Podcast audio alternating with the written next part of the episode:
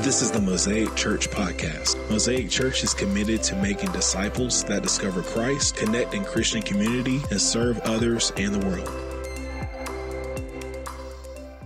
If you have your Bibles, we're for the next few weeks, we're going to be talking about the birth of Christ.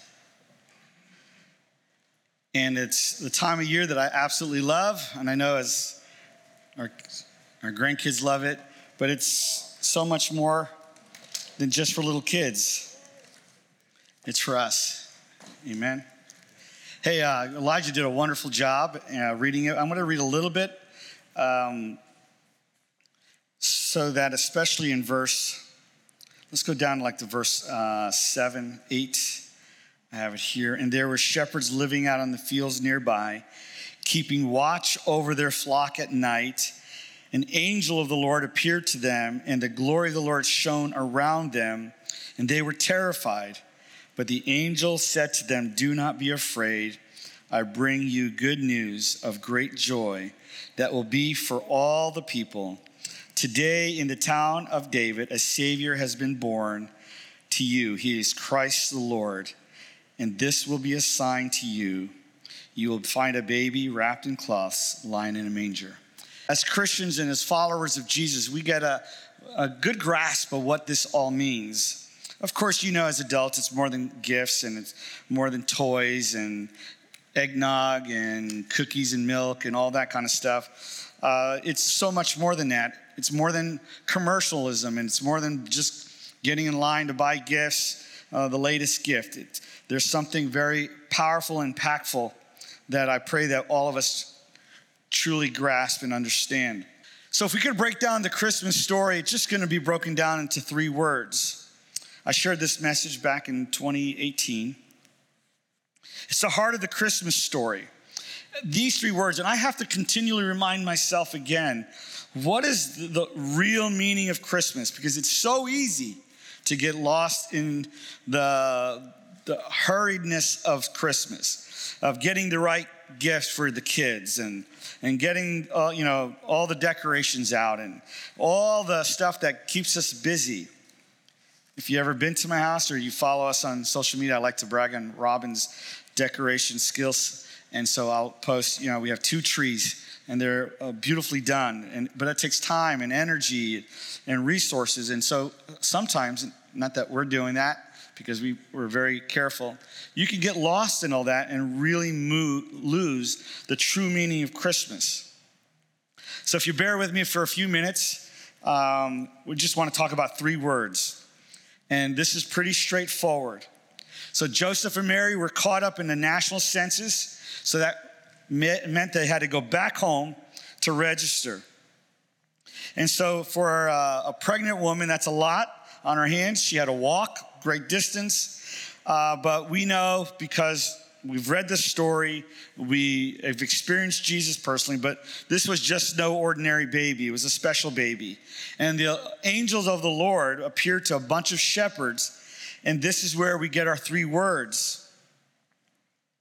These 3 words are in this story, and I would like to make sure that if you've never actually bowed your knee to Jesus, these 3 words are very important in that process. The Holy Spirit will be speaking to you and your heart, and maybe there's conviction at the very end. I pray that if you've never given your life over to Christ, that this would happen. But there's 3 really important words. And so the angels talk about this when they approach the shepherds. They talk about the Christ, who was the Lord and was also Savior. So those are our 3 words: Christ, Lord, and Savior. First thing I would like to focus on is the word Christ. Now, I hear that word a lot on television. It's always used in vain. It's almost like a curse word. And my wife and I, somehow we got hooked on, we like British television, and boy, they say it a lot. And so it's just a slang curse word to so many people, but not to us. The word Christ is a title. You're not just saying Jesus' last name. It's not Jesus' first name, Christ's last name. It's a title. It actually, if anything, we should be saying Jesus the Christ, because it's a title. Christ in the Greek for Messiah, which means the one who will be anointed. The whole idea of Messiah was someone who would come and be God's person to lead his people. So when we see the word Christ, it's not his last name, it's his title. Jesus is going to lead his people. He is the anointed one. Over an oppressed nation, they were waiting for a leader to rise up and start a revolution, and he did, but not the kind they were thinking. He was the Messiah. And the Bible says that all throughout the Old Testament, they always looked forward to the Messiah, a Christ who would come and change the world. So it's not his last name, it's his title, the Messiah. Which brings us to our second word, Lord. And this needs to be unfolded a little bit, because we know that sometimes it gets lost in our vernacular, our culture. We don't understand what Lord means, but when I came to know Christ, I knew him as Savior, which we're going to talk about, and Lord.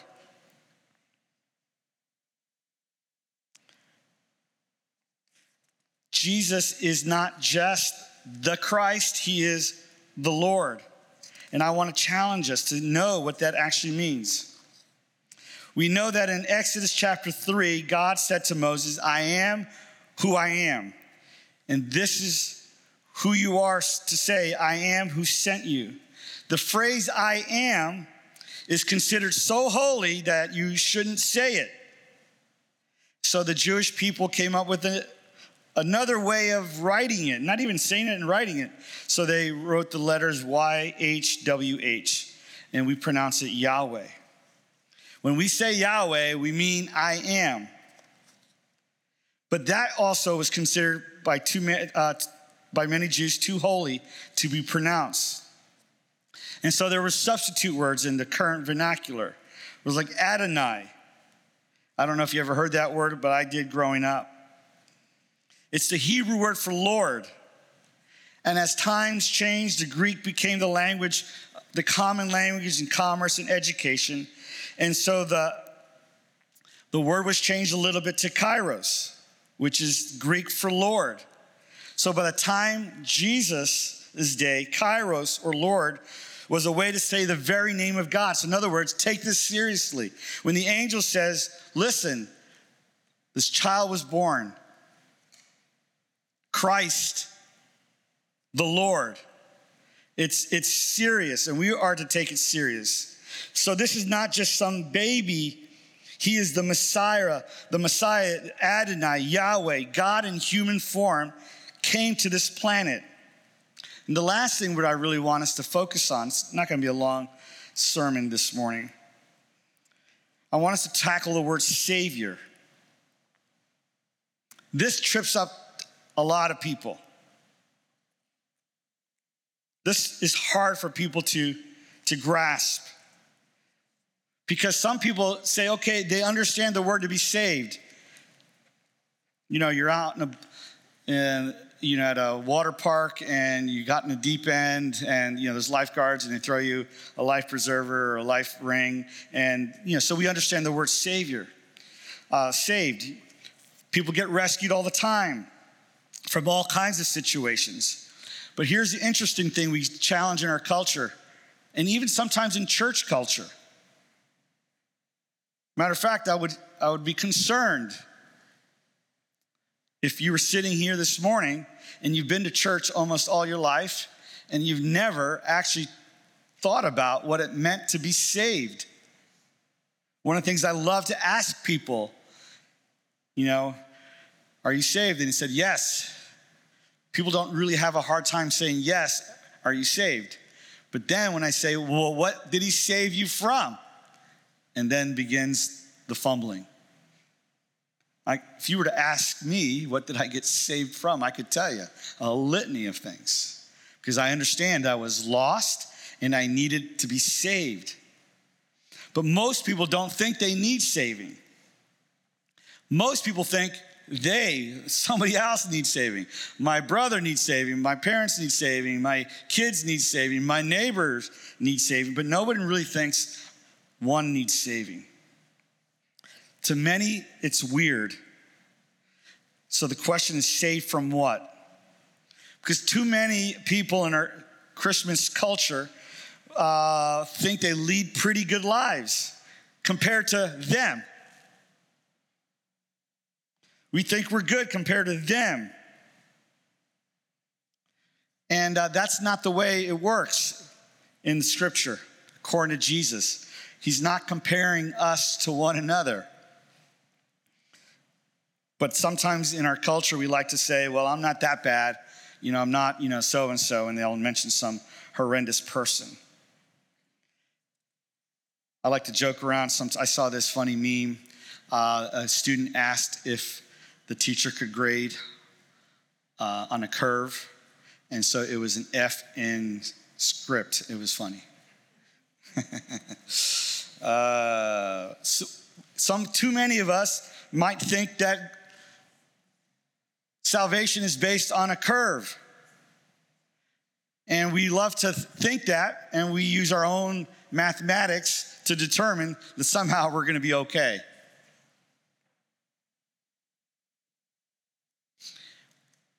We need to understand that we're the ones that need saving. I'm the one that needs saving.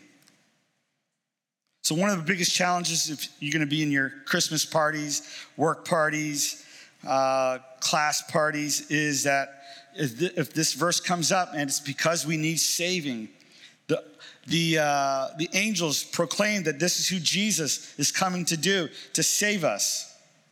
Romans 3:23, all have sinned and fallen short of the glory of God. And I know this is not easy in our today's world. Can you imagine if we just said, you're a sinner in need of a savior? People would get offended, and it is offensive. But it's the truth. So when we talk about Christmas, you have to talk about salvation. The shepherds did, right? When the shepherds living out in the fields nearby, keeping watch over their flock, the angels of the Lord appeared upon them, to the glory of the Lord shone around them.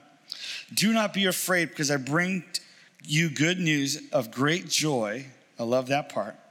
That will be for all people. He is Christ, the Lord, and this will be a sign to you. You will find a baby wrapped in cloths and lying in a manger. In the town of David, a Savior has been born. So for us, let's make sure we share the good news. That's the good news of Christmas, is that we need saving. I needed saving. I needed grace and forgiveness. I needed to be restored in my relationship with God.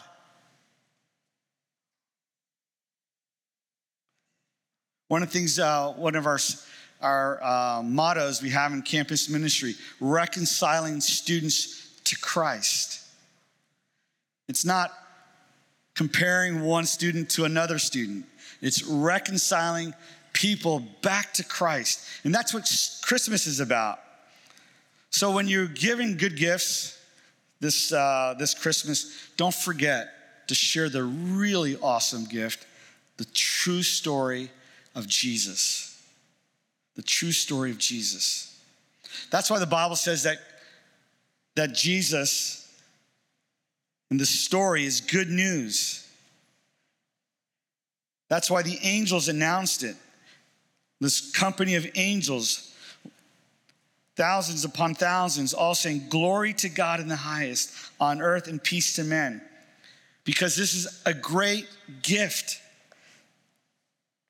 So when you are out and about in your community and the opportunity comes, share the whole story of Christmas. Even though I love that cartoon, it doesn't really unfold it. What is this all about? Now, what do we do with this awesome gift of Jesus? Well, I would say the first thing is receive it.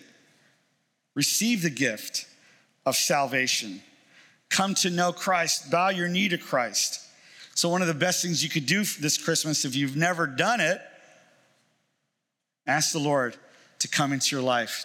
Turn from your sinful ways. Repent and say, God, I need you. I've been rebellious, doing my own thing, my own way. But today I want to bow my knee and say, thank you, Lord, come into my life.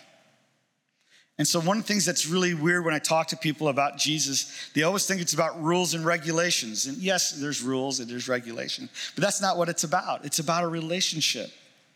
We're having a relationship, reconciling people back to God, that relationship that has been severed.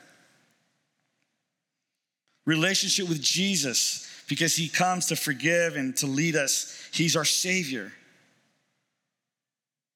Now, as another way we can respond to not only accepting him, is for those of us who have done that, is that we want to give back.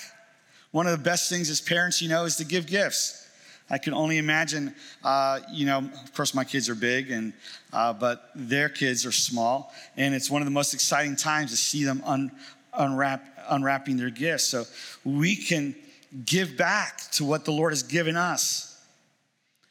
So as the Lord has been giving you so many things in your life, you can give to others.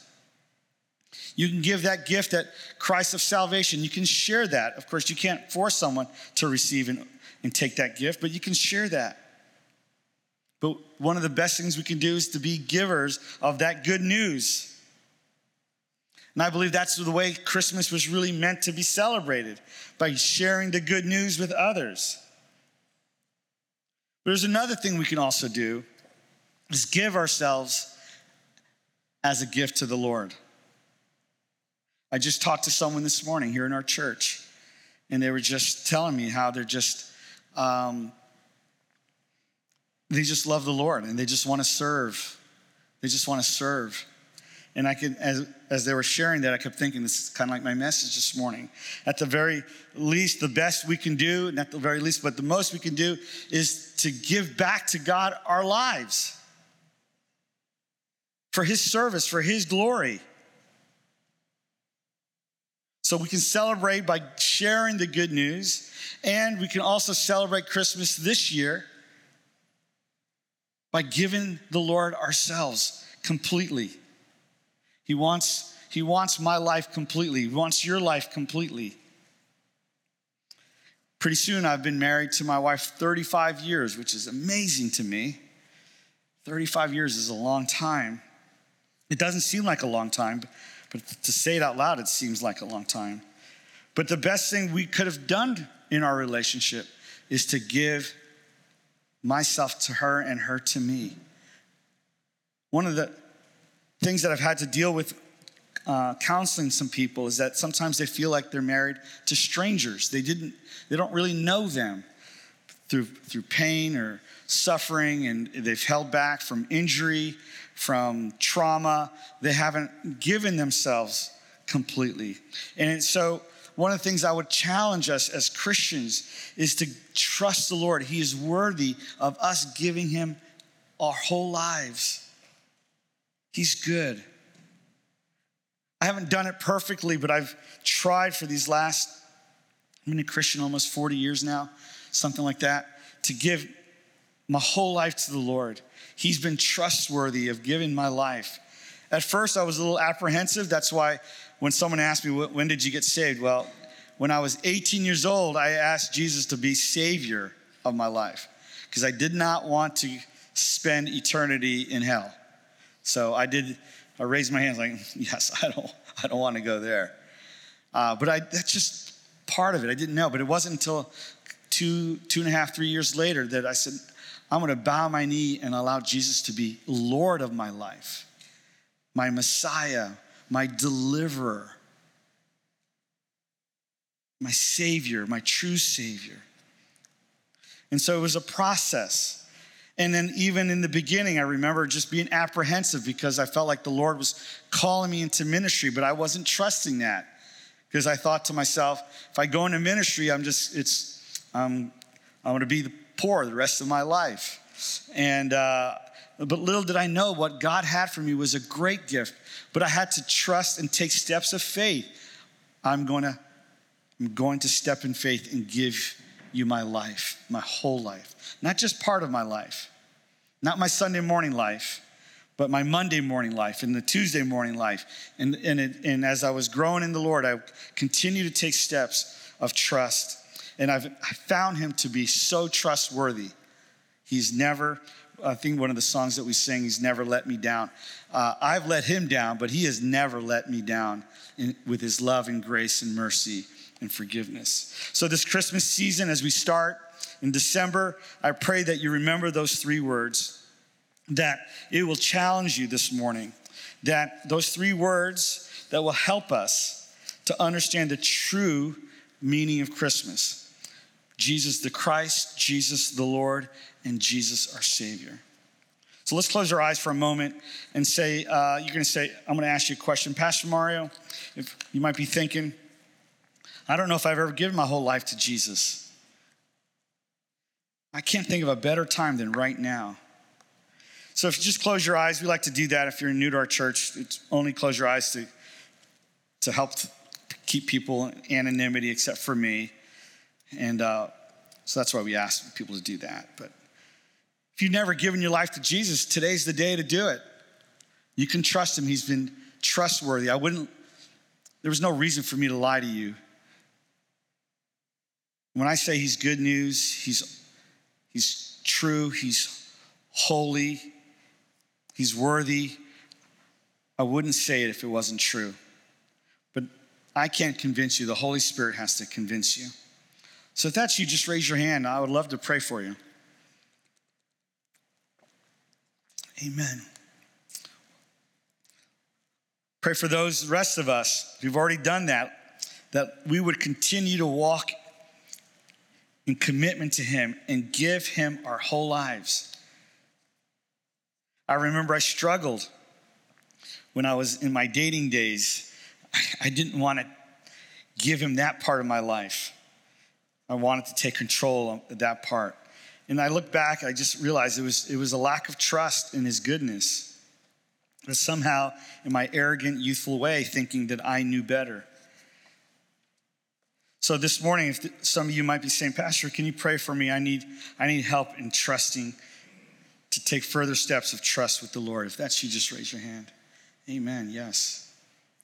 Lord, I pray, God, for our brothers and sisters who shared commitment to saying, yes, I need to take more steps of faith and trust and giving my whole self over to you, God. Can't think of a better Christmas gift to give Jesus than to give our whole lives, every area of our lives. So Lord, I pray, God, for our church people, Lord, as we go out and about in our community, in our workplaces, in school, and organizations that we're all involved in, Lord, and they're gonna have Christmas parties and holiday parties and all that. Lord, I pray, God, that you would give us the opportunity to share the whole good news of Jesus Christ and why you were born. Lord, as the angels proclaimed, Lord, help us to proclaim the same, the good news. Glory to God in the highest, and on earth and peace to men. The good news of Christmas. In Jesus' name. I'm going to ask Bryce to come on up as we finish our time to sing this song together. And Lord, I pray that you this morning will leave this place thinking, God, help me to be the bearer of good news to those around me. We want to thank you for listening. We pray that you were blessed and encouraged. If you like what you heard today, subscribe to this podcast and listen whenever you like. To find out more about Mosaic Church, please visit www.mosaicchurchtlh.com.